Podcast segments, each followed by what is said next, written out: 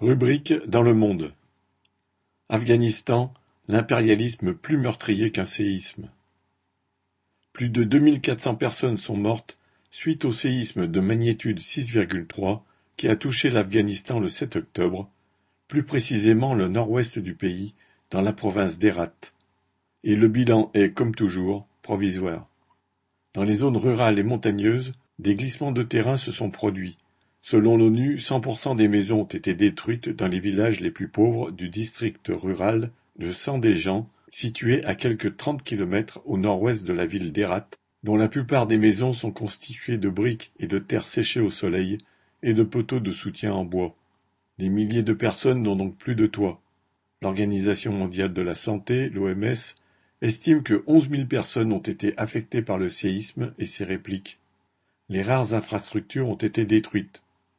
C'est une crise qui s'ajoute à une autre crise, entre guillemets, pour reprendre les mots de l'ONG Save the Children. Les talibans revenus au pouvoir en 2021 se sont surtout employés à maintenir une chape de plomb sur toute la société et sur les femmes en particulier. La fin des aides économiques internationales a aggravé une crise qui avait commencé bien avant leur arrivée au pouvoir. Le pays a subi en effet des décennies d'interventions militaires menée par l'Union soviétique de 1979 à 1989 et par les puissances impérialistes dont la France et les États-Unis. Ces derniers ont d'abord soutenu les talibans, comptant sur eux pour maintenir l'ordre, avant de les désigner comme ennemis à abattre et de déclencher la guerre sous prétexte de combattre le terrorisme, écrasant le peuple afghan sous une pluie de bombes.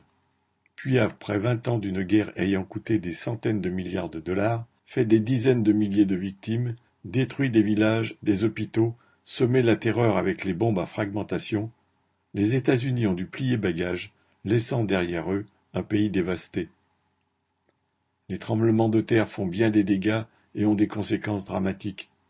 C'est encore pire quand ils surviennent alors que les puissances impérialistes, les États-Unis, mais aussi la France, ont détruit le pays durant des décennies, faisant encore plus de dégâts. Aline Rettes